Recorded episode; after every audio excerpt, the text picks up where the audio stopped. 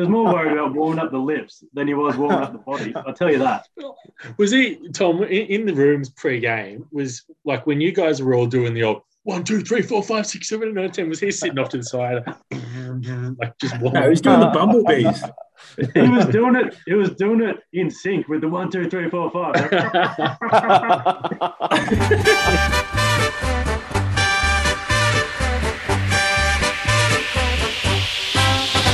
It's a grand old flag, it's a high-flying flag, it's the emblem for me and for you.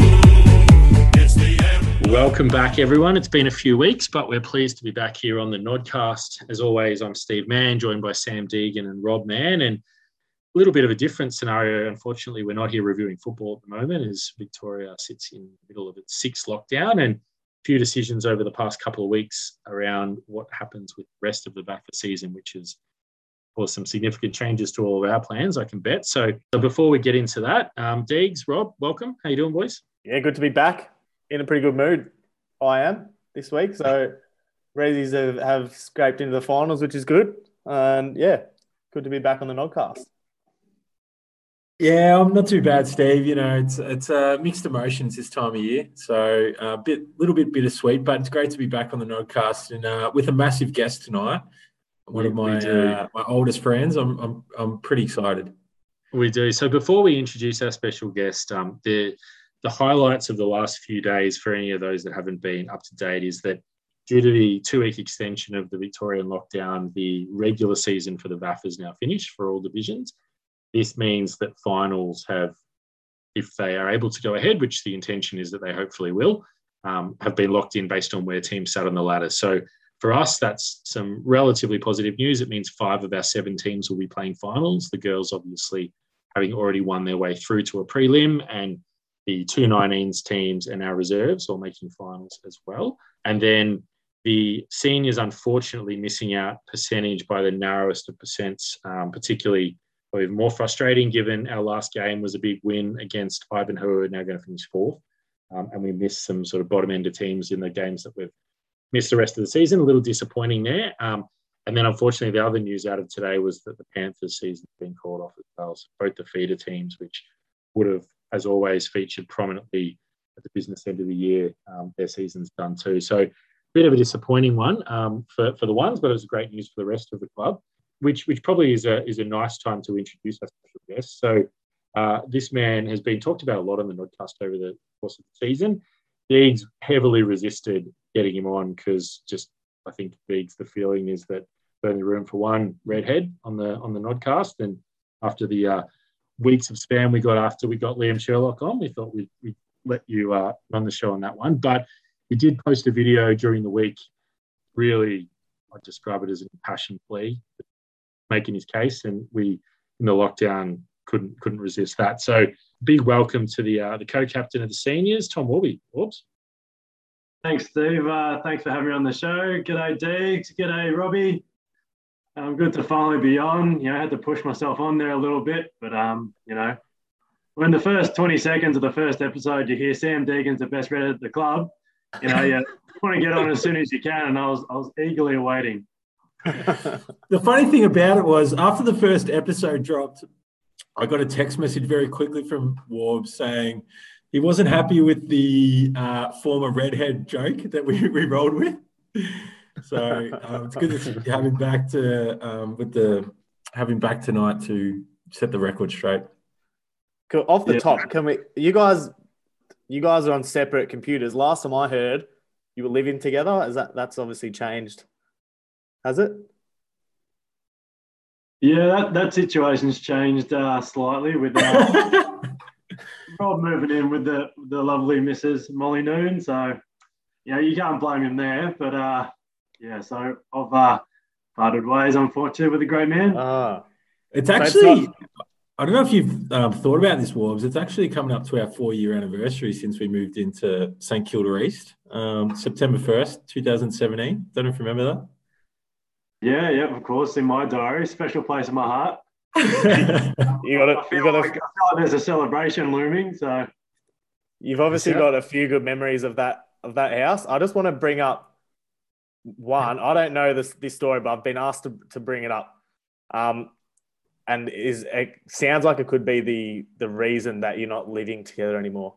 Um, how do I put this? Apparently, Warbs ordered some Uber Eats one day and then forgot about it. Can, can we go into that? Is that a story worth telling? Or I don't know. do I don't know if that's do the, I don't know if it it's on? um, nodcast appropriate, but um, I'm, I'm, a, I'm a good housemate that you know knocks on Warbs' door and delivers his food. Put it that way. Ah, Yeah, enough, very, right. very grateful to have uh, my own my own personal chauffeur of food from the front door to my bedroom door. very, very nice, very nice. Yeah, there's a, there's a bit to, there's a bit more to it, but um, yeah, we might leave it there.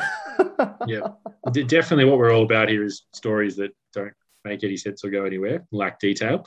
Um, the interesting. I was going to say, it feels like there might have been a bit of a split in the leadership team, but judging by all this, you know, four-year anniversary, it feels like someone's angling for a bit of a gift. To know if um, Molly's just not sort of getting the job done on anniversaries, Rob, and or No, Tom was just always a better prison giver. No, not at all. Just um, big one for milestones. So you know, always always keep an eye on those. And um, Tom and I have had some big milestones over the journey. There's probably one looming, um, and that would be a, a Premiership Cup. But we'll have to wait one more year for that. But that's all right. We'll get there eventually. It, it's it's probably a um, you know a, a valid question, I guess, since the way the season's ended for the ones has been pretty pretty flat. I guess you, a huge amount of momentum heading into the back half of the year, and sort of just the circumstances around COVID and, and the games we've missed. Just I guess pipping you guys at the post. How are you both feeling? Um, yeah, bit bit of mixed emotions. I mean, the season was ending on a really high. It was it was the best it was feeling at the club for a few years there for me personally, and I think the whole group. Um, I think that's the most disappointing part was the momentum we had. I mean, seasons always come and go, and teams make finals, teams don't make finals, but just the feeling around the club and and what we we're building to. Um, you know, it was, a, it was a bit of a sour way to end the year, really. But um, you know, that's the way these things go. And, you know, we wish the other teams the best. We'll be there supporting them. So that's all you can do. Walking Yeah. your dog by the park while they're playing. Walking your dog, of course. Yeah, of course. Uh, yeah, I, I agree with Wolves, and and you know it's too simplistic just to measure um, successful seasons on whether or not you make finals or not. Um, and it, I, I suppose the biggest disappointment for me is just not being able to play with the boys. Like we we'd really gelled, we'd really were playing some good footy. There was a really good vibe in the team. Guys were enjoying each other's company, and to not um, have that opportunity to run out again, um, I'm really glad we had that that that one week um, that Ivanhoe game. So that's the one week we've played sort of this side of the season. Um, and you know we played really well. It was a great day. It felt like a final. So you know that that sort of makes you feel a little bit better, and, and that knowledge that you know you're definitely good enough. We've beaten Ormond, who finished third, beaten Ivanhoe, who finished fourth. Um, few goals up against Old Geelong, uh, who finished second and didn't really get another chance at Monash. So you know, you, you walk in, you walk away, and you go into next season with the belief that you probably can match with the best and, and build on that. So that's that's a positive, but yeah, it's definitely not great missing out by one percent. So um, you know, you can't sugarcoat it too much either. Well, our format for tonight, uh, obviously having no footy to review and given the end of the regular season, will be a little different from normal. And we're going to go back through each of the teams over the year and give a bit of a highlight to top 10. Um, so we'll definitely come back to to talking about the ones and you know what we take away from this year. But looking ahead to next year, do you guys both feel pretty optimistic that the group stays together and we keep growing and improving from where we've left this year, given the really positive, you know, last eight to ten weeks of football that we've played? Um, yeah, I think so. I think just based on the feeling that's around the club and and probably the the feeling of unfinished business, I guess you'd say, around the year, you know, makes the team want to stick together and, and see this one out and um, you know, really work towards that premiership together and and really, you know, stick fat and and get the ultimate success together because that's what we all put in the hard work for the last few years for. So I think that's what we all want.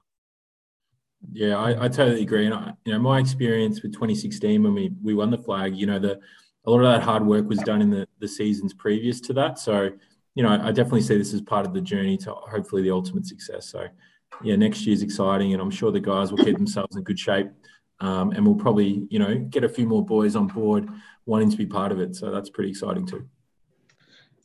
Yeah, before we, we move on to some of the other teams, particularly Deegs, I'm, I'm, I just can see the excitement at the prospect of playing final bursting off your face. Um, the couple of quick ones for you, Tom. So you're, for those that don't know, you've obviously been around the club a few years, but um, you and Rob, I think you've mentioned, played junior footy together. You went on a bit of a different path um, out of out of junior ranks through various parts of the northern hemisphere. Do you want to kind of talk us through your football background and what led you back to Mazenod? Um, yeah, started all down at St Simon's with uh, with Rob. Um, you know, I remember trying to convince the old man to let me go to uh, St Simon's, play with me best mate. Um, back in what was that under eights? Yeah. Um, and Where from was he trying to I- get you to play? Because you live next to Rowville's footy ground, didn't you? Yeah, Rowville was the other option. Rowville that was Hawks. the arch, the arch Yeah. enemy. But um, ended up going to the footy factory, St Simon's. Um, so It wasn't a footy factory back then. Let, let's let's be honest. There was about four teams, and my team had like I was in under 12s at that point, and you guys were playing as under eights pretty much to get the numbers up. So we weren't exactly a footy factory in the formative years. Well, really, it probably all started in the man backyard, but um, I, I digress.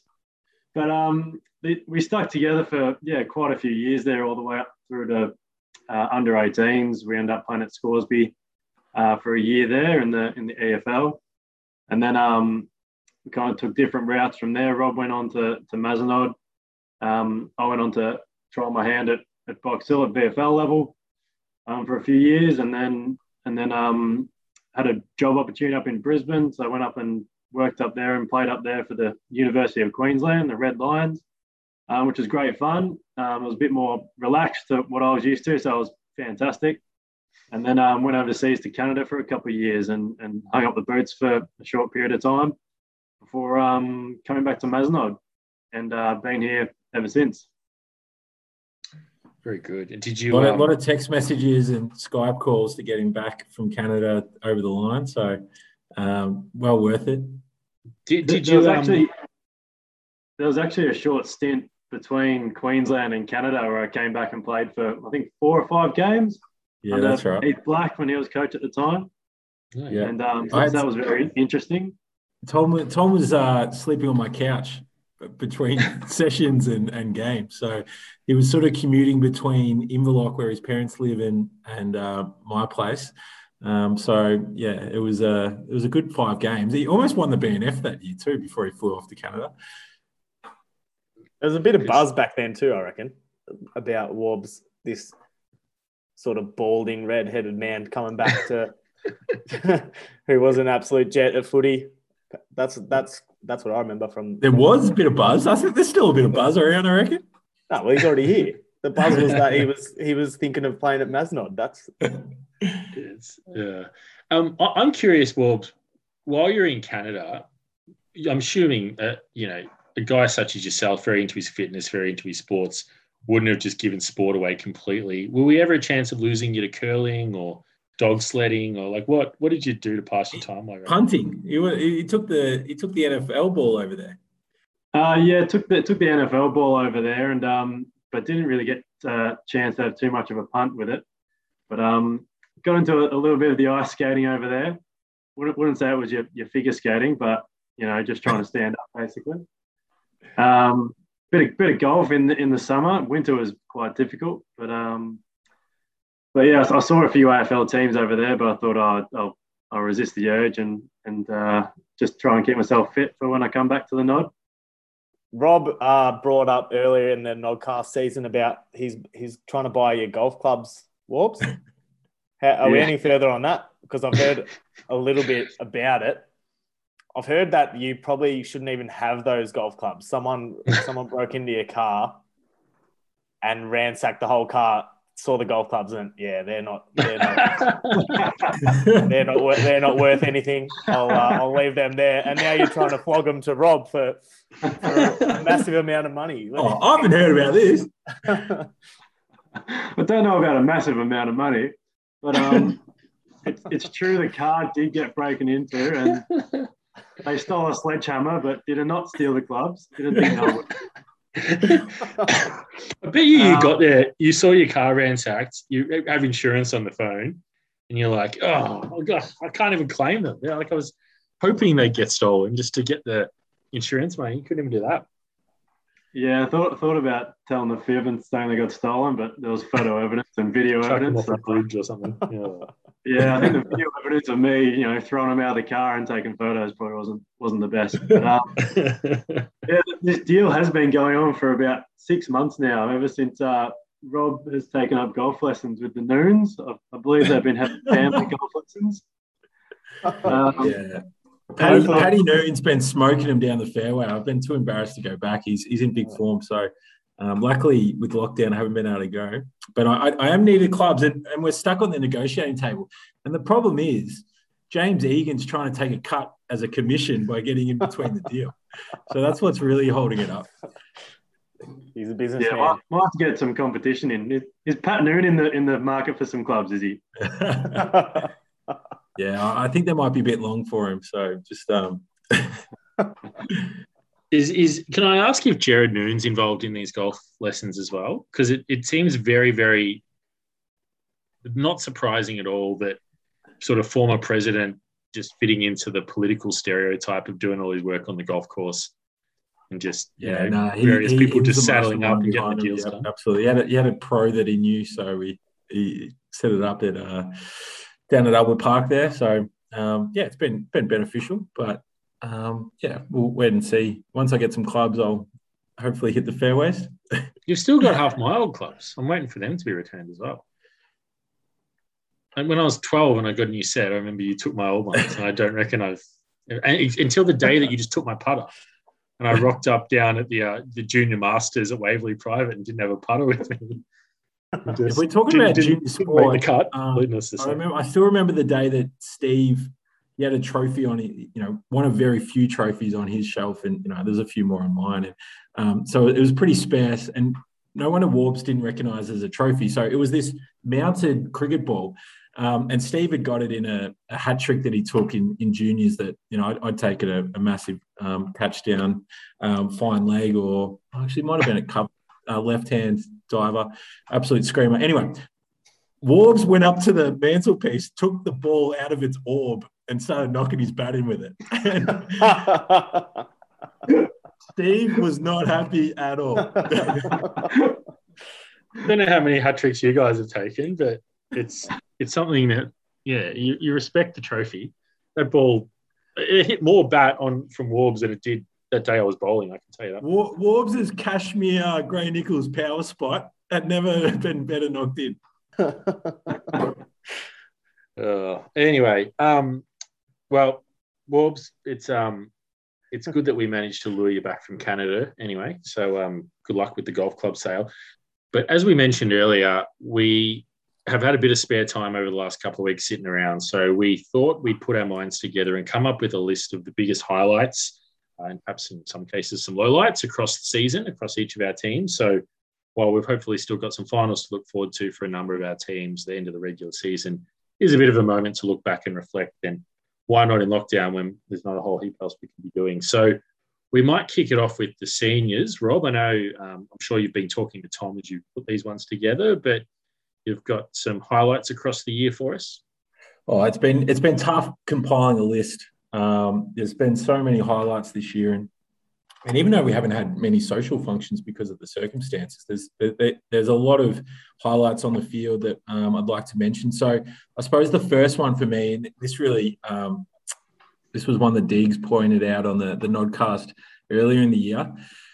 Chris Campbell against Ormond, tearing his hamstring on, on the halftime siren and then making his way in the second half down to the mob. That was that was a, that was a massive highlight.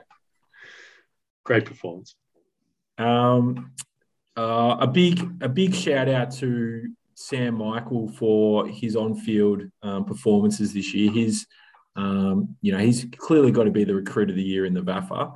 Um, and you know the energy that he's brought to the, the group, um, the way that he can sort of identify the different constellations on a on a um, starry night out at trainings. It's been really powerful, and and a, and a big shout out to Alana too. Um, I know that I may have stumbled over her name a couple of times earlier in the year, so um, she's been a really big supporter of the club as well.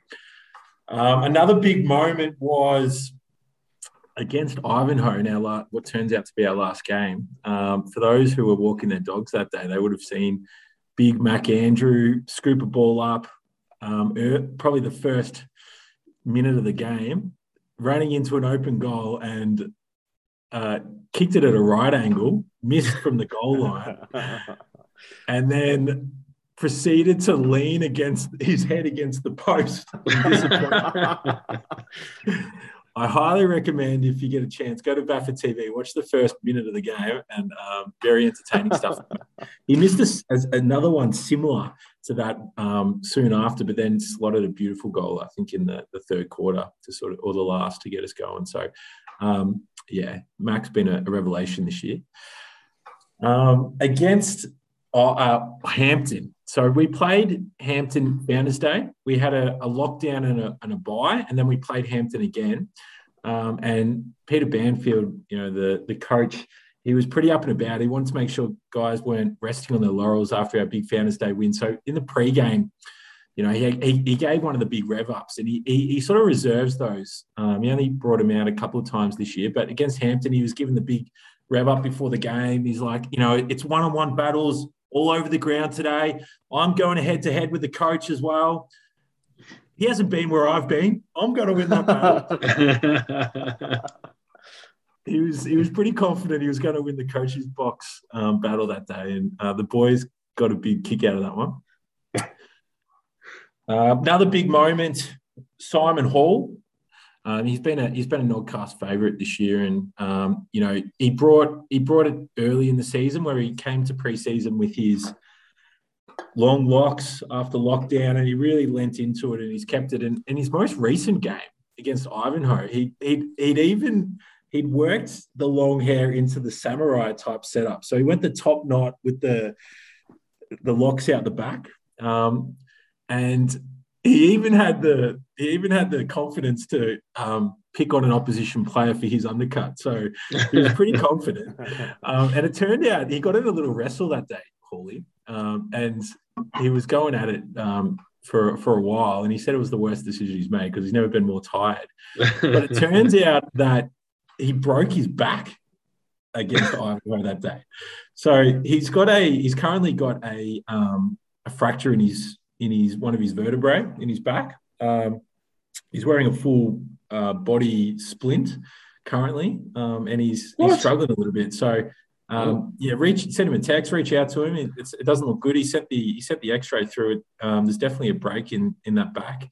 Um, so yeah, definitely a shout out to Simon Hall. He's he's been one of the highlights for the year. What he's brought on and off the field. That's not good. And it, it's another endorsement of the Nodcast curse. So, Warb should probably be pleased that the footy's done for the year because um, it's another broken back. Like, like we'd only been popping hamstrings and yeah, geez, Yeah, it's no, it's, it's definitely it's got worse. Uh, a bit of a serious one. Jared Ruff is specky in round two. Um, we were an absolute five goal blitz in the first quarter against Marsland out out there, and um, Rafa sat on someone's shoulders for about a week, um, and he's been singing about it ever since. So he's he was pretty happy with that, but it was an absolute ripper of a mark, one of the best I've seen in my time. I Yeah, think that. the re-emergence of two meter Peter. So Peter Rosanides strutted back in about round four or five and absolutely dominated from the, the ruck. He was he was kicking goals. He was um, you know throwing jumper punches. He's had a really good season, and his namesake for Essendon's done the same. So there's a bit of there's a bit of energy there. There's definitely some symmetry. Liam Sherlock for taking Sam Deegan's position, role in the team, and ultimately his identity. I think he definitely needs to get a shout out. That's not a highlight. That's a low light. If anything, that's yeah. he's been I'm he's been pretty impressive this year, Sherls, and it's it's been nice to have a uh, a red head in the team other than Warbs that's got a little bit of a sidestep and um, some some some He good hasn't- skills. So He hasn't almost taken mark of the century though, Rob. has he? That's that is true. That is true. But he did get almost knocked out in our most recent game against Ivanhoe um, in one of his one of his efforts. So um, probably not maybe not the altitude that you get. Uh, a couple, two more. So we've got. I think one of the highlights this year was the the prodigal sons returning. So we got Liam Riley, Damien Byrne, Steve Welsford all came back to the club after being away for a couple of seasons. So that was a that was a huge win and all contributed. Um, and it took us to our last game to get Steve back out on the park, but I think they they're all going to show a lot of form going into next year. And I think the the big highlight, um, number one highlight for the seniors this year has been the work of Nari North Physio. They've been an outstanding sponsor of This the club. Um, they've done a lot to to get some of the key players up on the up on um, the field and feeling really good about themselves. So um, I'd be remiss not to mention them. So yeah, Nari North Physio. Tom, Men- mentioning Nary North physio, I, I think there's been a large omission from from the top moments of uh, the senior season. What do you Um, reckon? Well, surely Gus Paddy, the bugler, has to be up Oh, there yeah. for the all-time Oh, greatest yeah. moments Yeah. in Yeah, that's VAFA history. Do you, Yeah. do you Yeah, put do you Played the last post and then ran out at the first siren and taken the first ruck bounce, and then proceeded to kick the first goal of the game.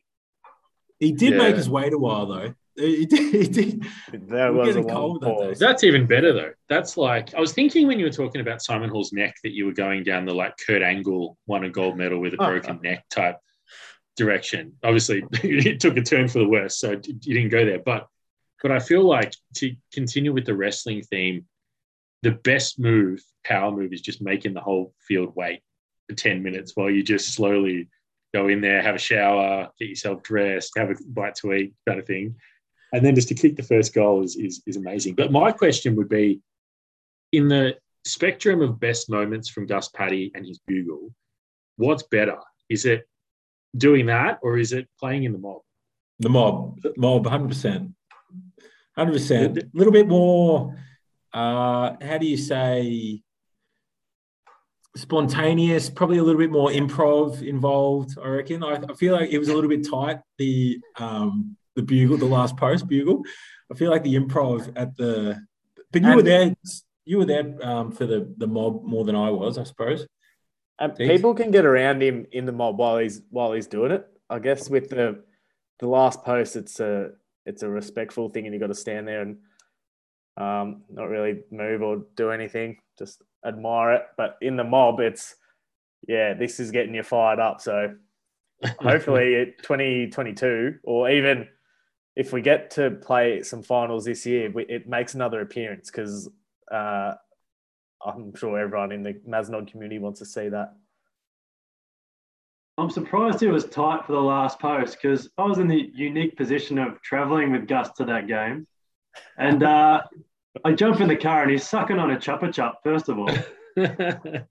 And then mid conversation, he just starts flouting his lips around, making trumpet noises. He was more worried about warming up the lips than he was warming up the body. I'll tell you that. was he Tom in, in the rooms pre-game? Was like when you guys were all doing the old one, two, three, four, five, six, seven, eight, nine, ten. Was he sitting off to the side, like just warming No, warming? he's doing the bumblebees. He was doing it. He was doing it in sync with the one, two, three, four, five.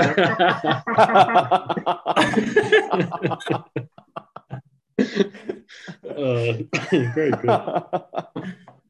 That is Uh, good. oh, it's, it's probably a good spot to, to end the seniors. So appreciate that, Rob. Um, Deegs, have you um, had your tentacles out pulling together a list for the twos?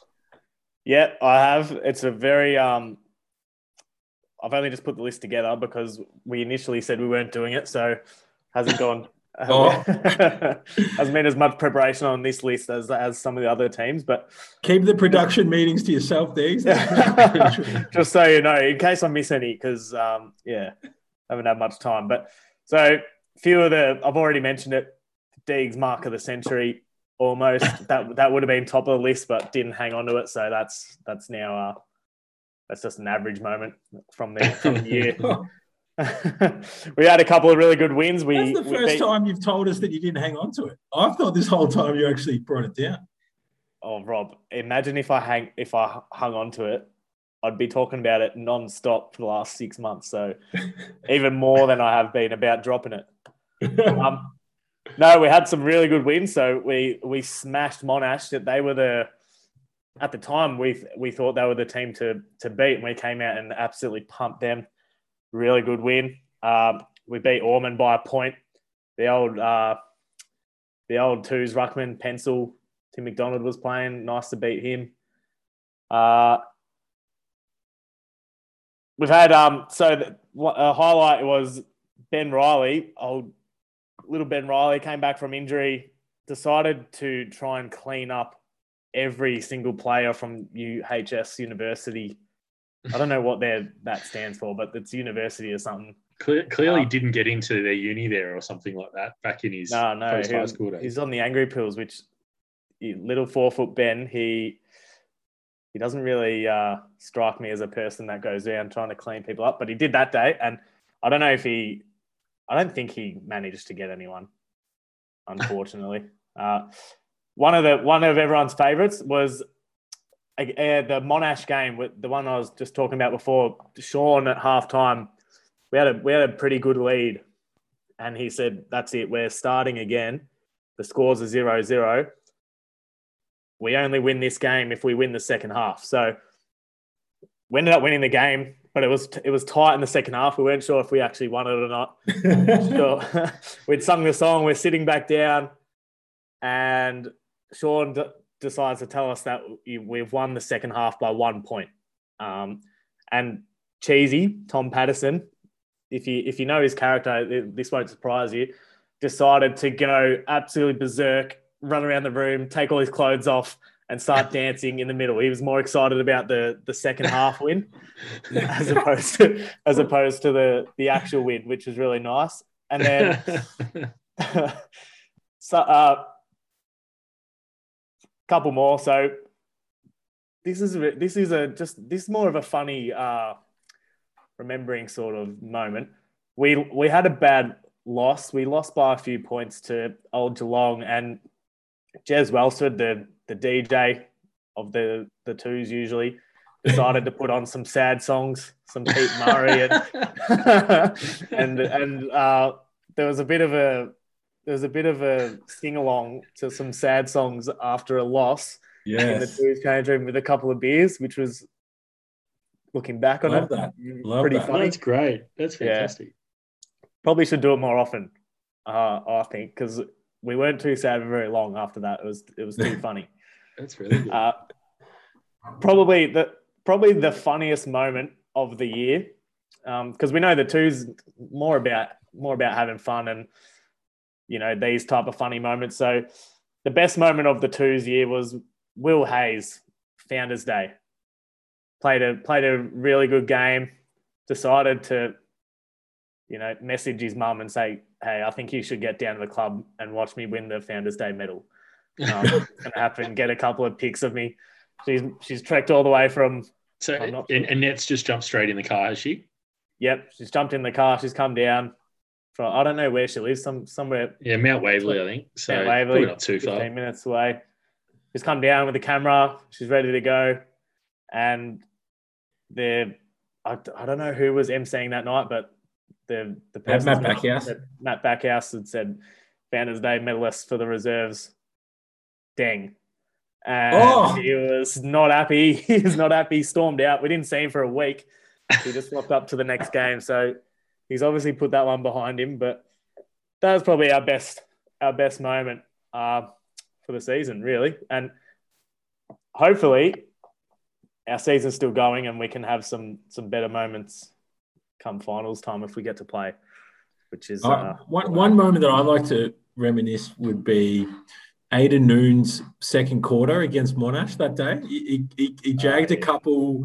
He was up and about, um, and then at halftime he started on. After halftime he started on the bench, and I said, "What's going on, mate?" He's like, "No, they're waiting. They're waiting for the last quarter for when we got the wind. They're going to put me forward again."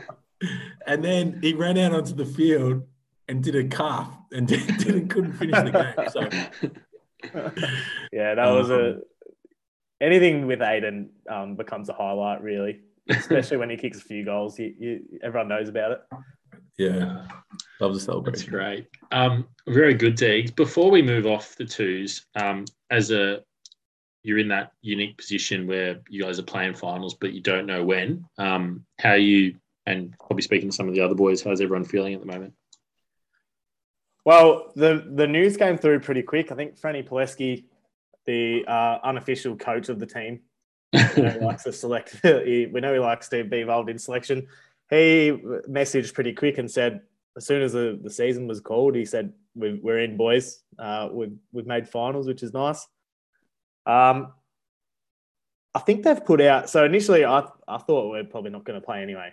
So you never know, but they've pushed the the end of season date back. So quietly optimistic that we'll get to play finals, which is good. And so I think everyone's pretty keen, which is which is good.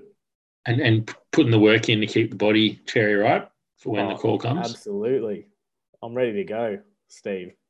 I can see a couple of dumbbells leaning up against the wall in the background, and obviously Um, only an hour a day of exercise, probably a bit less than you'd be used to, but you you're just making do. yeah, hour probably warm up and cool down. That's what that's all that gets me through. So yeah.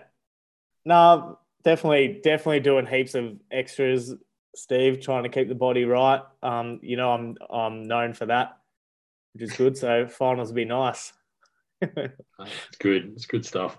Um, all right. Well, let's move along. Um, the next one, we've got the threes, and so we- we're a very organised team down there, and probably not one that's that visible to the rest of the club. So some of this might be news to people, but I've compiled them in a top ten, and I put them in order because I thought, um, similar to yourself, Sam, a couple of I went out to the group and just said, guys, give me some give me some suggestions on what we think the hearts of the season were. Um, and there was a couple of repeats in there that I, you know, I thought I'd just roll them in together. And there was a couple of nominations that involved me, and I really, you know, probably unlike yourself, Deegs didn't want to put them at the top end of the list, so I just thought I'd throw them out at the bottom. So might might kick off with ten, which was just um, uh, the season kicked off pretty well for us with two of our guys, um, which is not bad for a third team, being announced in that very peculiar aligned team of the decade. So the old 2001 to 2011 Mazenod's own version of what a decade is team. So Sam Reed and Scotty Belton. Wasn't it? two of the Wasn't it ninety eight to two thousand and two? I don't know, not too sure, but whatever it was, we um we we managed to get a couple of guys in there, which, given the decade finished eleven years ago, we're we're doing something right, at least in terms of keeping these guys on life support and trotting them out there every week. So, so that was number ten. Um, number nine, it, it's it's fairly rare in the this day and age, but particularly in the sort of old fashioned style of football you get in thirds that you get a midfielder just piling on the goals over the course of the year. But we we managed to have a uh, a guy who who didn't play in the forward line the entire year finish third in the league goal kicking. Um, which was me, so get around me, um, Deegs. Uh, unlike yourself, actually hung on to that one. So that one was uh, thrown out there. I was, I was robbed by the last round of the season too because we never came back. I would have finished second. Anyway, um, so that was that that was uh, that was obviously one of the big highlights for the year, but couldn't squeeze it in above number nine. Um, number eight, we had a fly in, fly out for a game. We lost the first two of the season, and things were a bit dire, and so we we just called up Ryan Kay, who was our sort of very solid centre half back for the last couple of years, who works at the airport in Sydney, and he got an exemption to fly down. Literally flew in, played the game, got us a win in round three, and flew back, and never came back again. But um, the old FIFO just got us a win there. So Ryan Kay came in at number eight. Number seven was the rise of a couple of of the smaller guys, um, Rick Ruffalo and Jamie Satraro, who both just really took a huge step forward this year in their football. And um, Ricky, as we talked about in the last episode, goes in to the uh, last couple of rounds, massive chance to win the BNF, um, equal leading. And Jamie Satraro had a huge year as well, where he went from sort of a bit of a, you know, back pocket, forward pocket type to genuine midfielder. And both of those guys basically dominated every week. So huge years from the two of them. He'd Um, be a ten year player now too, Jamie, wouldn't Yep, he was playing definitely 2012 because um, this makes me sound old, but I remember he was playing. He kicked four in my 150th in 2012, so he's definitely playing then. He might have even been a year or two before that. So yeah, 10 year player. Uh, number six, few young guns that just probably we don't have too many of these guys running around in threes land, but um, Shannon Ranatunga, Alex Dabb, um, Josh Kawaji, they huge parts of the team this year, not just as on-field performers who got better and better as the year went on, but even just characters around the group. Everyone really enjoyed um, having those guys around, and you know, hopefully a huge part of the club for years to come. So fantastic to have a bit of young blood, and they had a really positive influence over the course of the year. Number five, um, we talked about this through the year, but I think it's worthy of making the list as well. Matty Giuliano, who did a few things, all of which contribute to him being number five on this list. The first one was he got very excited on the Thursday night prior to round one and tried to clean up pickles and badly hurt his shoulder in the process. He then, being the great team man that he is, spent the next eight weeks umpiring for us because the league didn't have any umpires. Um, and then eventually, after a couple of lockdowns, he made his comeback with a couple of weeks to go and just went straight back in the forward line and started kicking snags. So huge year in every capacity by Matty Giuliano. Does Number everyone four. call him? Can I d- interrupt? Does everyone Yeah. call him the G Train? Because he's that's exactly what comes to mind when I when I see him play. He's got the big booming left foot, plays out of the forward line, not overly tall. Very good question. No one's ever called him that. Bit of to my carpet knowledge. snake about Great. it. Yeah, great, great. Big, big chest, suggestion. big chest on him. I thought that was. I thought everyone called him the G Train. He knows where the goals are too. Yeah, He, he's been Barracks for Yeah, St has Kilda been- too. that, that should catch on. Might take that one back to preseason next year. Um, number four was uh, th- this one. We had a bit of a recap when we did our vote count the other week, and we talked about a few highlights of the year. And this was one that Tom DeYoung, coach, got this guy to stand up and tell the story. Um, Shane Doyle, who I- I don't know if too many guys The in the ultimate. broader club would know. He's a yep. Oh no, no, that's uh, no different guy. That's Sam Craig. Um, Sha- Shane Doyle is a uh, huge heart and soul part of the team. Um, Tom and and Deegs, you guys would have a strong affiliation. He's got very red hair. He um, hasn't played a huge amount of footy in recent times, but came back to the club last year, played a few the year before last, played a few games, and then this year, having never kicked a goal, round three, Melbourne High. He just takes one on the wing. He sells about eight bits of candy, does two blind turns, somehow gets through eight blokes trying to tackle him and jags one from about 20. Does a massive celebration just as the halftime siren goes. And um, after we walked out to halftime, the umpire came up and said to me, Oh, geez, you know, you guys kicked a couple of really good goals. I think I'd kicked a decent one as well, which is probably why he came up to me and said, Oh, you guys kicked a couple of goals. You and that other guy, like that was that was a really, really good goal. For this standard of footy, you don't see anything like that. And I said, Oh, you know, it's actually the first goal he's ever kicked. Um, and he goes, Oh, well, he- he's, he's got to retire then. You're never going to do anything better than that. And um, I told Doyle that after the game. Doyle got injured later in the game. Told him after the game, and he sort of goes, "Oh, I'll think about it." And um, played one game after that and got badly concussed. And I think he's pulled up, pulled the boots. Off. Oh, so he's, no. he, he's retired now. So um, yeah, unfortunately, um, that was his highlight. But it was it was a very big highlight for the year. And as he said, he, he probably just should have taken the bloke's advice and walked off at half time and never come back. Number three, the club is a very resourceful place and obviously it's been a tough year with you know the inability to run functions and interruptions in the bar and canteen and all those sorts of things um, and, and you know don barker much maligned on this podcast at times for being the man behind the purse strings Oh, uh, we Um, might have to talk about that later. He, he, had, he had the crosshairs or lack thereof on um, Warbs the other night. We Did he? unpack that a bit. Well, well, th- this is all about a, a, a Don Barker appreciation because um, he he does a great job in all of the capacities that he performs around the club, but in particular, um, demonstrating the most frugal and resourceful of treasurers you could ever imagine. Just decided to front up and umpire our game one week because he didn't want to fork out the fifty bucks to pay another umpire. I think it was so.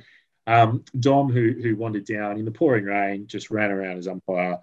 Um, one one eye on the play, one eye on the canteen to make sure that no one was going in there and taking anything out of the fridge because he was simultaneously manning those up. Huge effort, and then hung around and had a couple of brewskis with us after the game. Of course, um, paid for by the thirds. Would would ever put it on the club coffers. Um, so so Dom was number three on the list.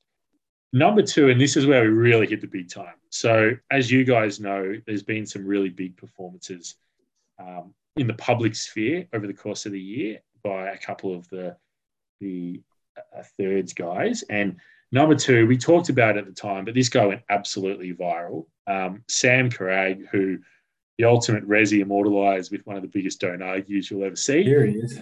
And he he was actually brought up in the very I've never made the link. I thought I'll save this to the end of the year to make this link for you. But he was one of the first first people brought up. It might have been a whisper or a match review, but in the very first practice match, Deegs brought up the guy from the thirds who ran onto the field and immediately did a hammy, and that was Sammy Carag. Um, and then he obviously he made his comeback later in the year because he's um he, he's basically now immortalized in Ultimate Footy Folklore, and you know I don't know what it got to. It was past a million views last time I looked at it, so he's um he's he's huge, but wasn't the most well known and visible person from the thirds this year because this man took that and raised it about tenfold. And anyone who watched the Olympics over the last few weeks will be very familiar.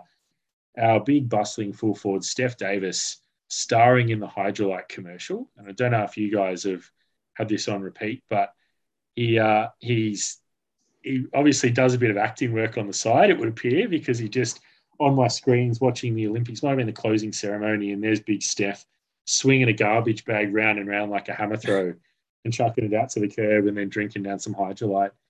Um, and, and that's been playing across every channel 24 7, just getting the clubby's name out there. So, Jeff, I Talk- talking about was big. Olympic, talking about Olympic lookalikes. Did everyone see Chris Collins in the discus? Former, former, former club great came think came we- fourth at the, in the discus. It was an amazing effort. I It think was- we have was spoken good. about this, haven't we? We did. remember. I- We did. We did. But, yeah, um, yeah. It, it was, it was, yeah, I don't know. I, I don't know if there's a, a countdown for former players' highlights of the year, but I reckon Colo's appearance at the Olympics probably probably sneaks in there.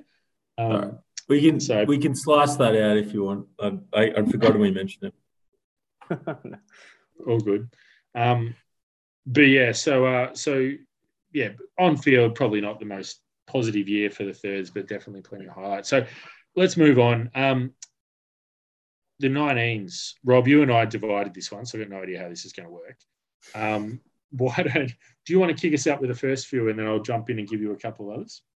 Yep, let's let's do that. Um, I've I've I've had to pull out all stops to to get compile this list. Obviously, we know that the the 19s like to keep a few things to themselves, and it's a little bit hard to crack exactly what they're up to. But um, I I I enlisted a Nodcast great, um, the great Fev, Alex Pileski, just to just get a bit of a sense of how things are going down in the blacks. Um, and I think you've got a few comments on the on the all conquering blues. I do. I've had to, So had to really go undercover to get in there and get some stuff, but we've managed to get it.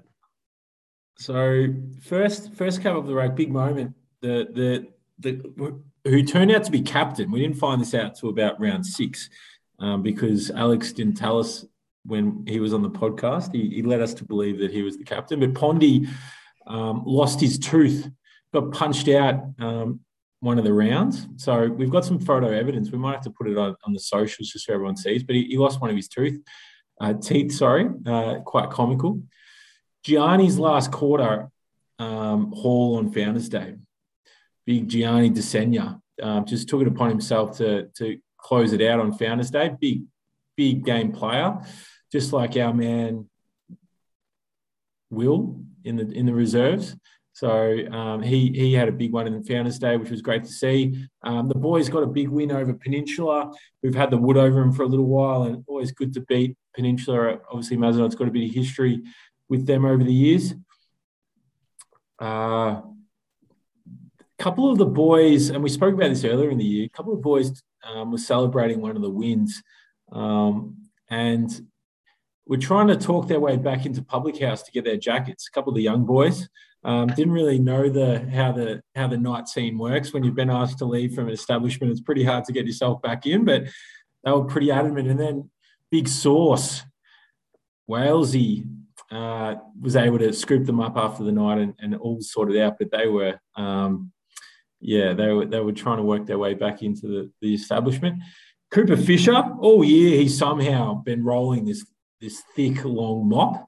Uh, he's he's actually year twelve at Mazenod, so he's um he's stuck under my radar. But it, it's it's become apparent lately that yeah, he, was, he was playing in a headband and that, that hair was flying everywhere. So it was a fair achievement for a, a student to be rolling with that. Um, and Big Polesk, um, I asked him to give us some highlights of the year, and he he only gave me two. Um, he said "A bit of a funny one. I can't believe this happened, but I actually missed one from the goal square on Founders Day. So it's got a bit of humility. and then very quickly he comes back. I also kicked goal the year, so you better mention that one as well. So, Did you ask for team highlights or individual? Yeah, I, I said, I said I'm not looking for individuals. I'm just I'm looking for culture building moments. Um, what were the highlights of the year? And he said he came back with those two things. So uh, I appreciate his help, but um, pretty narrow sort of focus. the big Fev, uh, it's, it's like the, the original Fev, I guess. Not not looking too far but away from himself when he's um when he's in front of the big sticks. Um, so did you have any others on the blacks or? No, that, that that's that's all that came through. well, I, I, feel like you, you've been generous to Old Palesh as well, just because I think um, one of the certainly in the Nodcast highlights of the year was um, well, it's not really one; it's about eight. But each of the times the hamstring got torn, um, yes, definitely true. gave us many many minutes of content to uh, to. He has to been he has been mentioned a lot, hasn't he? Pulesk. Well, yeah, and, and, we, and has been helping two of our uh, two of our fo- follow Nodcast um, participants tonight. I know Deegs has been using his program, and I know Warbs ripped a hammy recently as well. So I know they've been leaning on Pulesk, um, the great Fev, lately, just to get a program up and up and running. He did offer me some of his homemade pickle juice that his nonna made.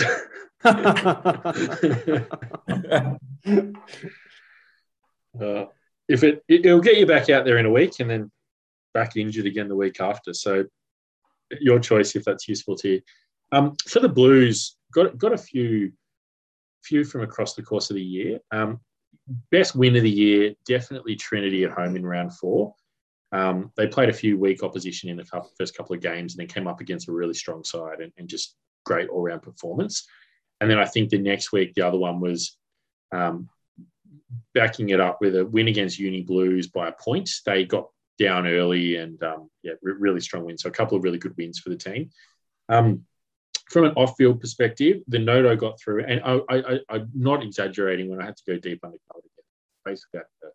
um, I mean, I won't reveal my secret, but you get the players to talk. There was no way it was anything was coming through the coaching panel. So this is directly from the mouth of the players, and the note I've got here is off-field beer pong function was great. And great has three R's. So I don't know if they're still feeling the after effects of big night on the beer pong, but um, obviously that one was well enjoyed by the 19 Blues guys. um, few big individual moments of the year were uh, Jackie Caspers. We talked about him on the Nodcast a bit, but his big bag of eight in round one. Um, there was uh, a big one we talked about the come from behind win against Uni Blues and Boise uh, kick four that day. Really great performance from him individually. And um, the other one that day, Lockie Boyle, big game winning tackle in front of goals in the last minute or so against Uni Blues, keeping Mazenod ahead by a point for the win. Really big individual highlight for the year. And speaking of um, Boise, who kicked the four, um, he was another one. Is he's about ten foot, and he took an absolute monster mark on the top of some guy's head in front of the right on the wing in front of the home crowd against Old Trinity early in the year. So, really big one there that was memorable. And then just a couple of others quickly to round it out. Um, the first one, the you know, I guess this is a bit of a sentimental highlight, but Zach and Cooper Fisher playing their first game together. Um, you mentioned Cooper, yeah, good. The two of them getting out on the field, which given the Fisher family history at the club, um, is, is a great sign and a great um, you know moment in the evolution of that family in the Mazenod uniform.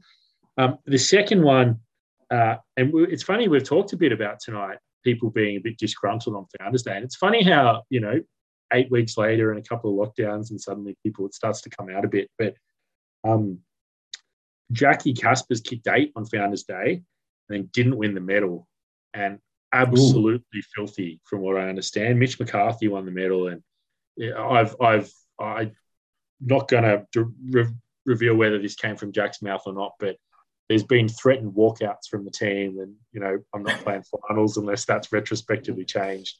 A bit like He's a you know little Cochin player, and Mitchell Mitch. trying to get their Brownlow. Yeah, I, I can see Mitch probably was responsible for passing most of those to Jackie. So maybe an astute coach picked that one. Yeah, don't know, don't know, but I, I believe all's been resolved now. But it was definitely contentious for a while there.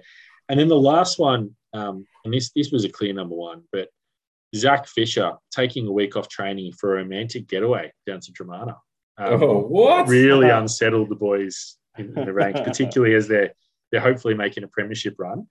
The commitment was questioned. Well, commitment to football was questioned. Clearly, not commitment to his relationship. That's very strong. Oh, we- we're all Um, for that that. was, we're all for that. good That's all right. Yeah. Don't mind that. It's all right. Oh, Oh, um, Lesky been giving him a few tips. There's been a few of those over the last last couple of years. It, it seems to be probably rightly so a, a healthy balance in people's personal lives. Um, so anyway, that was that was a 19. So, Deegs, you uh, you've gone undercover in your own house and and sussed a bit out about the girls. Yeah, not in not my house, but I did go to to the two coaches and and asked them to give me a list. So, what do you want to start with, the resis or the seniors? You're driving, mate. Whatever you want. No, all right, all right. Well, I've got the I've got the ready uh, the seniors ready to go. So, um, yeah, Paul Deegan, he's he's done this a little bit different. It's not really moments. He's done sort of a. He's written best win of the year. So we'll, I'll read it. Oh, I'll yeah. read them, and you'll and you'll follow follow what he's done here. So, best win of the year, they won by ninety two points, which I think is a is a record. Um, kicking that many points, which is good. Their mark of the year, um, obviously female mark of the year because attempted mark of the year was me. Um, but their mark of the year attempted was Adele Curley. Uh, she almost took. I I think I was there. is that that Richmond game. Central? I was there. I think that was the one we were at. No, well, he hasn't written that one, but that one was a was a ripper as well. But there's uh, there's been a few where we've thought that she was going to take take an absolute scream, and she's dropped a few this year, unfortunately. uh, goal of the year, Lara Del Conti. No surprise there. She's kicked a few. She loves a couple of snaps from the boundary. Well, this one was a banana apparently. Um, game of the year from a, from a player playing perspective. So Maddie Parlow, I think we went through it the last in the last uh, podcast was she's just on an absolute mission to to get the ball as much as she could and hurt as many opponents as she could. And she was the she was a human wrecking ball during that that final against Ivanhoe. I think they won by a couple of goals from memory. She broke Uh, her wrist, didn't she? She yeah she yeah shoulder or arm or something yeah something arm related. Will she Um, will she be able to be back now because of the if- Maybe if, this goes on for a few more weeks? 'Cause Imagine that you play in the first final, break your arm, and then you're back by the second final, cast off and everything. she might. That's uh that is a good point. Good good for her. That he, Paul's Simon Hall will be back from a broken back. The way that this is going, we might be playing these finals in 2020. We missed finals, Steve. Remember? Thanks for reminding us. Uh, yeah, true. One percent. So the game of the year, he's this is the only one he's written two for. He's written um, the other game of the year was his own performance during uh, the scratch match earlier in the season, which we Oh, he kicked a couple of goals, play, um, Yeah, he's a couple. umpiring and playing up forward. So yeah, that was good. Dummy spit of the year. So you know Danny Dodos, she's a fiery customer. White Line Fever gets to her. She Yeah, apparently yeah. lost it, lost it one game against the opposition ruckman and the umpire. Tried to take Ooh. both both on at once. So oh no. um, that's the best dummy spit of the year.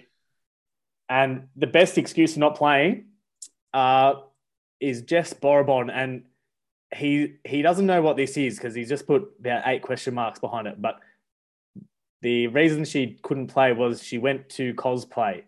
So I've I've googled Oh. what cosplay is because I didn't really know. I didn't want to guess. Dungeons and Dragons or something. I think that's what it is. It's a dress up, like a yeah. What what would you call it? Like a um superhero or you know It's, it's like costume play is what it's Sure. yeah cost yeah. There you go.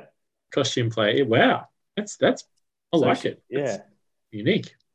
And then, yeah, that is interesting. So then the two highlights of the year. So the the first one, these are the two the two best. The first one is when um, Founders Day, the senior men's and women's.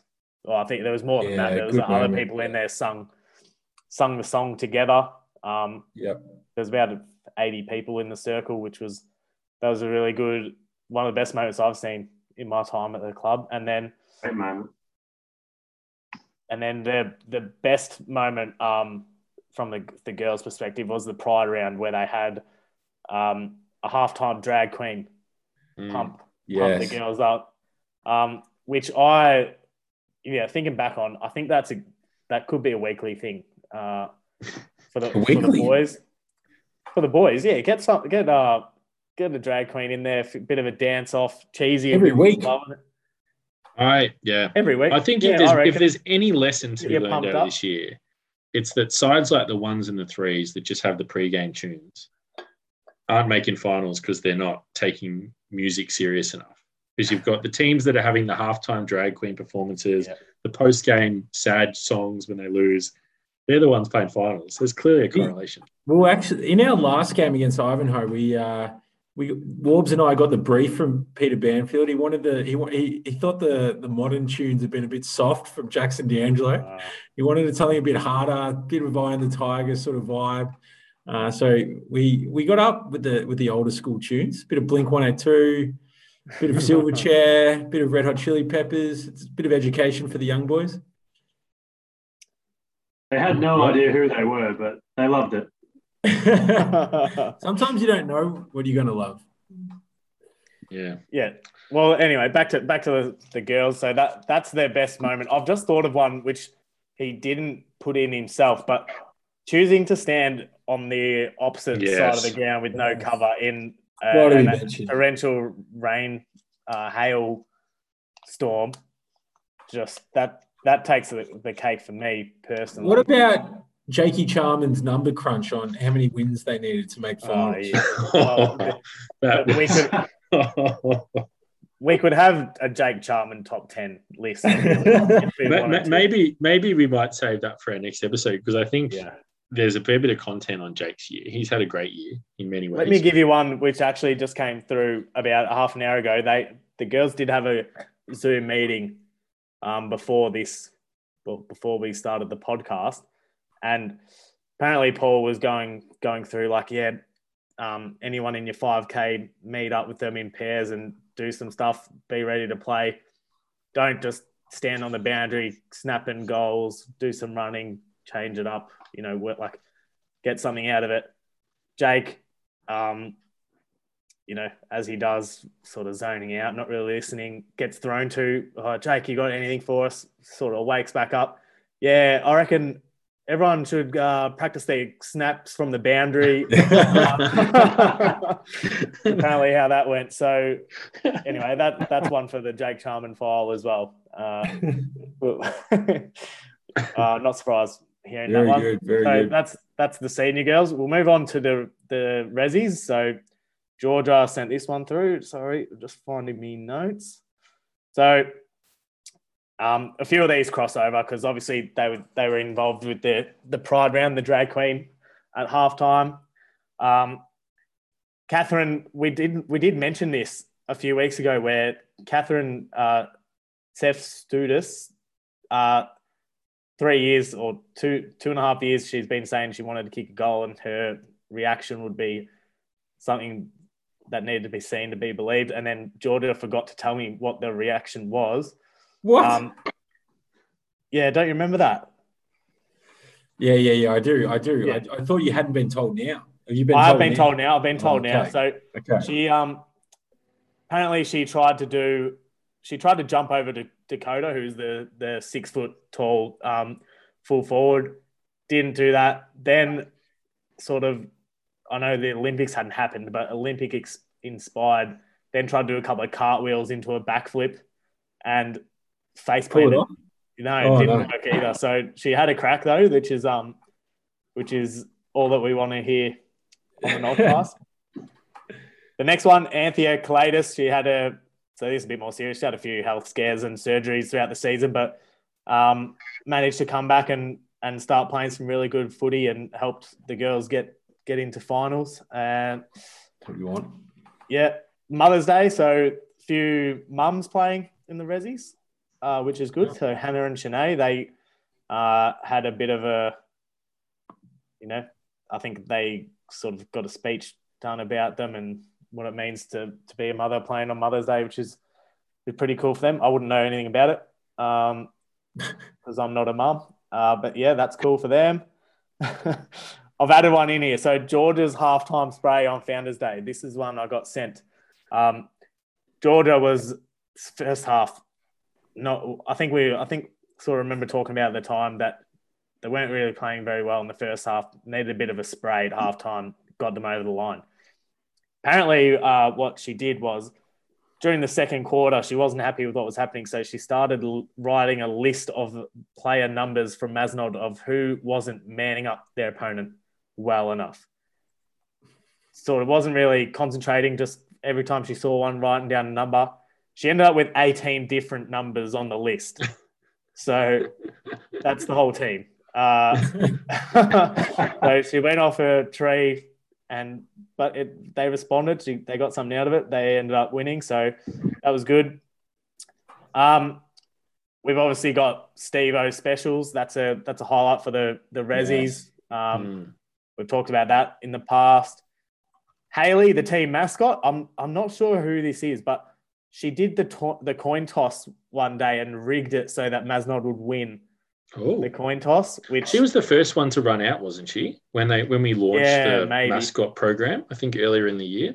yeah, Didn't so realize that she was, you know, doing the coin. card shark and she's cheating the coin toss as well. Get her down That's to the what we'd love casino for us at the blackjack tables. If you get away with it, I'm all for it. Uh, I, I, I love hearing those ones. So maybe we uh, we need a bit more of that around the club. Bit of a maybe who who was umpiring? Simon Fisher was umpiring. Few uh, he could help out the Mazenod guys a bit more. I reckon. He's always across the umpires, D. Yeah. He's always, and then, um, so one of the one of the best one, a bit more of a serious one. So Blair Bunter and Kat Newman tore their ACLs in 2018. Um, stayed with the team, became team managers, and tried to help out wherever they could. 2019, and then they both played uh, their first games together uh, throughout the year, which is really nice. So, but like like the Rezzies and like the seniors, that's a top 10 moments up until now. But uh, hopefully, if we can play finals, yeah, we can, Yeah, nice. can add to those moments, which is good. Absolutely. Very good. Um, well, thanks for that. As you say, there's five teams still going. So hopefully there's a few premierships that sit atop of that list at some stage later in the year. Um, Warbs, as an avid listener of the podcast, I'm sure you've you've been preparing for the next segment, which is of course everyone's favourite, the old weekly whispers. Um, did you have anything that you wanted to to run with to kick us off? Uh, I, I didn't have anything prepared, but um, he's had I he's did- had he's had 20 weeks. Six application letters and a video on Facebook saying, "Get me in, I'm ready." well, I, I think people know that I don't keep a secret too well. But um, I, I did have someone contact me during the week because um, I was listening in on last week's episode and I was hearing Matt Backhouse talk about um, some of the up and coming 19s that were uh, that were coming through. And um, I think he's done it without realizing, but he, he might have slipped someone into retirement oh, without them even knowing. So he might have dropped that a little bit too early, and uh, this person feels a bit pressured to uh, step out of the team and, and move aside for this up and coming young 19 year old. This, is Who this is Simon this? Hall? Is this Simon Hall? That's what I was thinking as well. Is it? It could be. It could be. Does does the person we don't name names, of course, in the in the rumors section, but does the person have a broken back? Potentially has a broken back right now. He has, he has been carrying the back line for some time, so I'm not surprised. I reckon I, I reckon I remember that little um, that subtle between the lines because he, he was mentioning Andrew Kovac, who is a Yeah. an outstanding halfback flank, good intercept player, um, has really strong bones, um, drinks a lot of milk and good calcium levels. So I reckon it might have been yeah, it might have been Hawley that he was sort of making a, a little sly remark towards, and that was before that it emerged that his back was broken. So maybe he knew something we didn't know.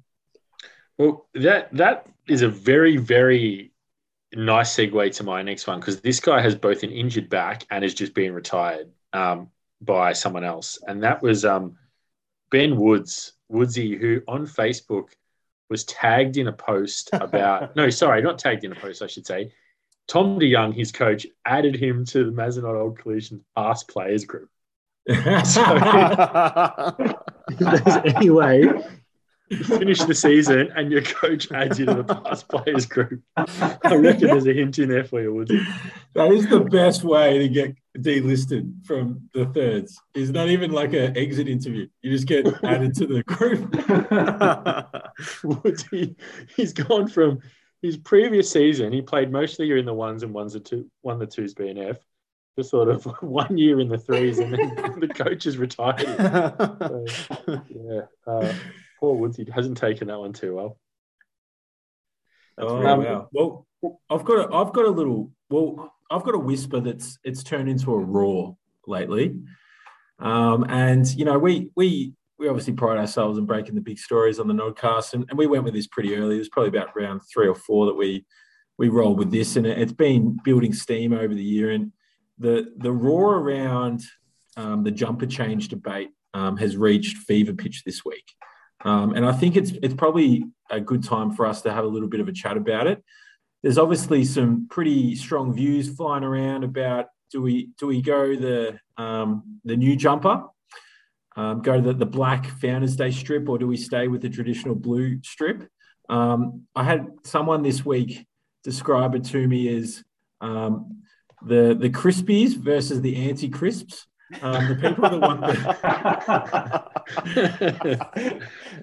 the fresh new gear or the, the ones that want to stay with the, the, the blue one. So I, I'm, I'm really torn. It's an, it's an interesting issue because clearly you've got the, um, and, what, and I'm, I'm interested to hear everyone's thoughts on this, but clearly there's, there's two sides to the debate. Um, obviously, for change, there's the, the, the jumper that for a lot of people seems aesthetically pleasing. Um, the black strip is quite striking and, and looks good. And I think that for a lot of people is is attractive. What do you guys think about the the argument for the, the change? Yeah, I think um, from my perspective, and talking to a lot of people, I think that there's a bit of a history component. It goes back to what the original jumper at the college was, um, and obviously the you know the college senior levels play with it. Um, I think there's there's also having parity across the club, so we've got different teams in different strips at the moment. That's appealing. Um, and I think also, uh, and this is like a funny one that hasn't really been talked a lot about, but I know in some teams, and ours is one of them, we play in a clash strip like every second week because of the clashes with, um, with, with the regular uniform. So having something that's a bit more unique, meaning we actually get to play in our jumper, is probably a selling point for some people as well.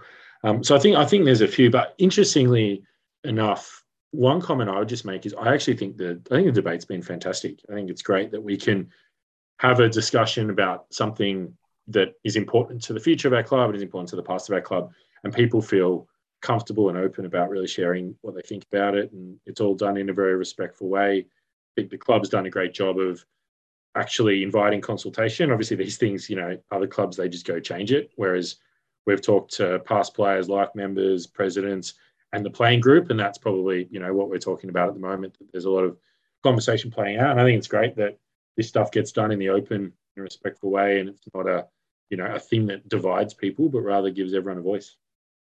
Yeah, and- it's obviously really good that all the different stakeholders have agency in the decision. So I know that they've spoken to life members, they've spoken to Mazenodians, they've spoken to past players, past presidents, they've spoken to current players at the moment who are um, obviously having a, um, a discussion about it, which is which is really good. And you know, the more people that you feel empowered in your footy club, the better it is for all types of decisions, not just footy jumpers. There is. Well, it's funny that you mentioned the players. Obviously, you guys would be aware, but we'll bring it uh, bring it to the, the attention of our of our listeners. There is a bit of a mutiny forming, so it was all a bit quiet, and then uh, now there's a, a few passionate uh, pleas to to sway a few people's minds, I guess, and not in a bad way, just to you know saying what what the jumper means to to the, the certain people that are posting and um, potentially some of their relatives or whatever. And there is a bit of a an anonymous sort of message that was sent in that has yeah, been I, I saw that. I saw the anonymous message. I had, I had my thoughts on who this could be. So Let me let me Uh, read out the last the last sentence for you, Rob, because I know you you don't know who it is, but you're you're very interested. Um, we yeah, won't, I we won't be naming names. thinking about this. So I mean, uh, yeah, you go for it. It's the, the the passionate plea is signed off by kind regards past player, water boy, boundary umpire, and supporter of twenty plus years. Yeah. So I was So- thinking about this, um, There- and that could may- that could be anyone. maybe before I, I, I, I guess who I think it might be, I reckon maybe it's worth just mentioning what that that position or that argument for remaining is. Um, I definitely see the the cultural and historical origins of the jumper is pretty powerful for you know former water boys and and boundary umpires and supporters of the club and players um, resonate with, and I, and and it's it's really palpable. And I I know that Simon Hall again. He he made a post today talking about how um, he really finds a connection with the club and the jumper because it's the same jumper that his his dad wore. He posted a photo with his current jumper next to his his dad's um, last one, and he sees that as a really important thing. So clearly, the jumper for a lot of people has that history, um, and they don't want to change. Do you guys obviously you guys feel the same about you can you can identify with that idea? Yeah, well, Yeah. I, I obviously, I, I, I'm, I'm happy to go out on a like, uh, well, put it out there. I'm happy to change to the new jumper. Um, I think it looks really good, but at the same time, I wouldn't be, I wouldn't be angry if we kept the the original one.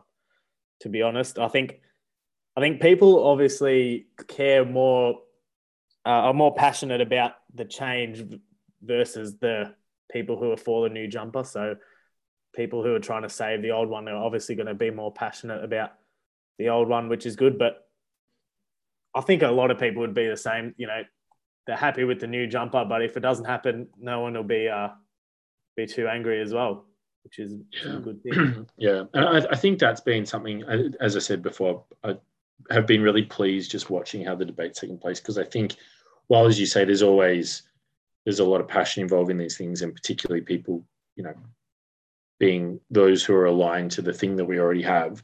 Um, it's been pleasing in the posts to see, you know, guys going, look, you know, I'm still going to support the club, and you know, it, it's uh, you know, the, the club still comes first, and you know, whatever happens, happens. But this is my position, and as I said before, I think that's really part of the respectful debate. I think for both sides that everyone's sort of saying, look, we get it. It's a thing that we can all feel passionate about and have a view on, but at the end of the day, club's bigger than all of us. Um, We got to, but we, we are get. Sorry, Steve. We're getting a little bit serious though for the Nodcast.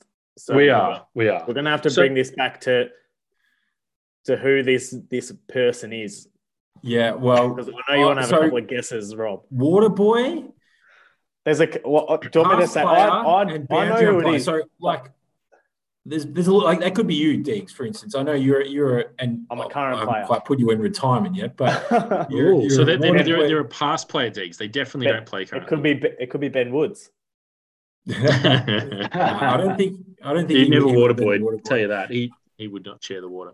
Um, I, I'm I'm thinking because for a bit of context for those listeners, Liam Riley posted this and said this is what a past Waterboy boundary umpire and player had said. And so I'm thinking there's a bit of a family connection there. So I'm going to go out on a limb, and I think it might be Slammer Riley, Sam Riley. That's I, I've got that's based on pure um, guess, and I'm completely unsure, but that was my gut feel when I read it because I know Sam um, is a is a passionate Mazenod man, um, and he. It, I could be completely wrong. But that's He does, he does fit the profile, doesn't he? And and a few of his his crew are are getting the hashtag save the strip out there as well. So yeah. It could but- but- it could be any of those. I I thought I, of, have got a. So can I just give you a, a real left field throw? But just reflecting on it, fits ticks every box. So this is going to come across as a bit of conspiracy theorist, but um, Peter Fitzsimmons, the dad of Joel Fitzsimmons, who is water boy, boundary umpire, and played one game for the thirds a few Oh. years ago when we were really short. Um, so ticks every box. He's he's in his sixties or fifties, so he definitely has been a supporter for twenty plus years. And I think most controversially, Fitzy's a very big supporter of the change of the strip, and one was, was one of the real early ones agitating even even before the Nodcast originally wrote the story. I reckon could be some trouble going on in the Fitzsimmons household as they're not all coping too well with the lockdown. And this is just Pete's way of just anonymously having a cheap shot at his son, yeah. trying to Something ruin the whole thing from the inside. And, and he's just he's cold called Liam Riley and gone, Liam, have I got a scoop for you? Break the story. Warbs, what do you reckon? Uh, We're both sort of palely uh, looking, pale redheads. The black, what do you think? How's it? How's it look on us? Yeah, look, black isn't my color, I'd say. Um, but but on, on the topic, I, I don't hold you know the the the jumper in too much nostalgia as like as what it reflects. I guess you know we played in at school. We played in the in the stripes, and we played in the the senior uh, top, which was similar to the Founders Day top. But um, I, I think you know if, as long as it's got the Mazenod symbol on it, I'd be happy to wear it, whether it's black, white, or blue. You know, it, it doesn't bother me either way. So I, I can I understand people have a lot of history, but um, I'm, I'm happy to wear the jumper as it as it represents the club as a whole and the community as a whole. And I think that's probably a good good way to sort of round it out because essentially you'd want to pull on anything at this point. You know, where you know, we're stuck in lockdown. We've just missed finals by one percent. You know, there's there's um, boys and girls about to play finals. I reckon we'd all pull on whatever we could um, if we got the chance. So I suppose in the big scheme of things, it's not it's not a massive deal, um, and I'm sure the club will come to a conclusion one way or the other that suits us going forward. Absolutely. Um, any other whispers, Deegs? Yes. Yeah, I do have one. I've been sitting on this the whole the whole show, and I uh, I'm glad I get to bring it up now. I have heard a whisper. I've heard a whisper. So during lockdowns, you know, people start to get a bit, uh, you know, oh, what's the word I'm looking for? The, the, you know, you start growing your beard out. You get a bit adventurous. That's the word I'm looking for. Mm. Adventurous with your hairstyles and um, your beards and mustaches and whatever else. I've heard that uh, our guest tonight, you know, he's he's lost the feathers over the last few years, um, but he decided to try and grow grow the hair back out and see what would happen uh, on his bald head and just see see how it would look. I heard he's obviously trimmed it up for tonight because it, it looks uh, pretty normal, but I heard it was getting a bit curly and a little bit um all over the shop. Warbs, can is there any truth to this? Because if The Ed so, Sheeran. I'd love to see you grow it out uh, for our return to play, or you know, when we're allowed out. And War, that's one thing I can comment on. Warbs has never had long hair. He had like he's never grown it out full long before. can No. we, you know, He's Well, never had no, a headband. I've never, I've never had super long hair, mainly because it looks ridiculous. that. Oh, It's it just curls out from the sides on the sideburns, and then the, the top kind of stays straight on the wings, and then goes curly at the front again. and then, how's centre uh, half back looking, Warbs? Oh, centre half back's pretty sparse. Some deep forward pockets. The wings are looking pretty light on. But um, you know, I, I don't mind growing it out while the, the barbers are shut, but um, you know, it's it's there's getting a bit of um a few whites going through there, mate. You know, it's um it's a bit of they say pepper and salt in salt, the but a bit with the well, a bit of uh, salt with the, the rock salt. They say the um, Himalayan rock salt. can we get? Come Can on. you? Can you promise us no haircut? What do you reckon? Until until um, if if we're lucky to have a pre-season? presentation night. Uh, presentation night. How long's that? Oh, right. Yeah. Eight eight weeks or so, hopefully. Um, that'll give us No a bit of a haircut till chance to see. presentation night. Yeah. Okay, I'll, I'll I'll I'll put a deal. No haircut till presentation night. Is that long enough? Is it going to grow out long enough? oh, mate, she doesn't grow much anymore, but I'll I'll see what happens. All right. Actually, this just reminded me. I'll Just I'll get as many oils and herbs in there as I can, but I'm not promising anything. Oh. T- Tom Warby making a deal has just reminded me of something that about five years ago, you and I had a bet that you never paid up on, which was it was like first song out on Australia Day or something, and it was Yeah, it was know- going to be know. a couple of shots or something at a club function, and I ne- ne- don't I, I you know obviously very very very limited drinker, so I, I keep track of every drink I've ever had. Definitely never got them, which I so firstly, Deegs, just watch out. This guy doesn't always pay up on a bet. But secondly, I'd be happy to just wipe that one clean if you would agree to wearing a rug to presentation night. Oh. Just don't worry about growing it. Just get the old hair hat out and um, just I give don't, us I, don't think real he's, I don't think he's in that. I don't think he's in that territory just yet, Steve. I think. I think he's. No, but all right. just you know, Sweet Chili Philly just goes to presentation night to make a fashion statement every year. So you can I think, I think Phil the makes a fashion statement daily, Sweet Chili Philly, but um, it's true. He does. I, I don't He must. He must be frustrated in lockdown, Phil. Like he's wearing these outrageous outfits and there's no one to see him every day. Just walking around the house. He's, They're, prob- he's, they're not outrageous to him though. They're they're just normal. we're, we're we're in the outrageous outfits Yeah. to him. It's been a pretty mild start to September too. So by the time presentation night um, rolls around, um, he, he, the shorts might be a good choice when you wear. He might be the one last laughing on the dance floor when we're all hot and steamy. Yeah, maybe. Maybe. Are, are we allowed to bring up the reverse raffle? Yeah, that's. I think that's a Oh. good. That's that's a big whisper because that that's a real. That's a momentum for the podcast whisper. That's a you know we're going It's a places. coup. whisper. So do, you- do you, I'll, I'll, I can intro it, Deegs, and then you just um as the events No, no, no. master of the Here club. you go. just um just just put the mail on. But the obviously recent weeks there's been a, a, a sort of frustrating delay for the club with a lot of different events that you know this is the time of year there'll be a heap of stuff happening. We've got the premiership reunions, which I would have been involved in, which has had to be delayed, of course, because that would have been a week from now and we'll still be in lockdown.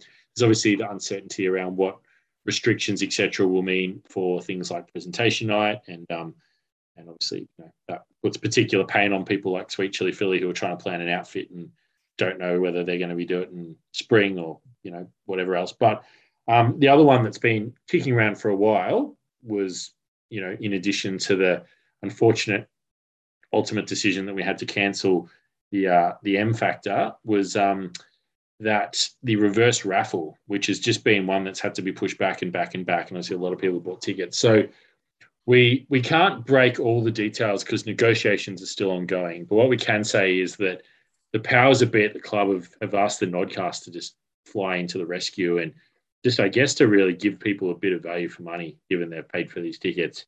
Uh, there'll be a bit of a revamped Thrills. reverse raffle. Yep, and um and, and I think we've been we've been brought in. They're they're forking out the big bucks to us to bring us in to to just guide the people through the journey of who's going to walk away with a fistful of cash.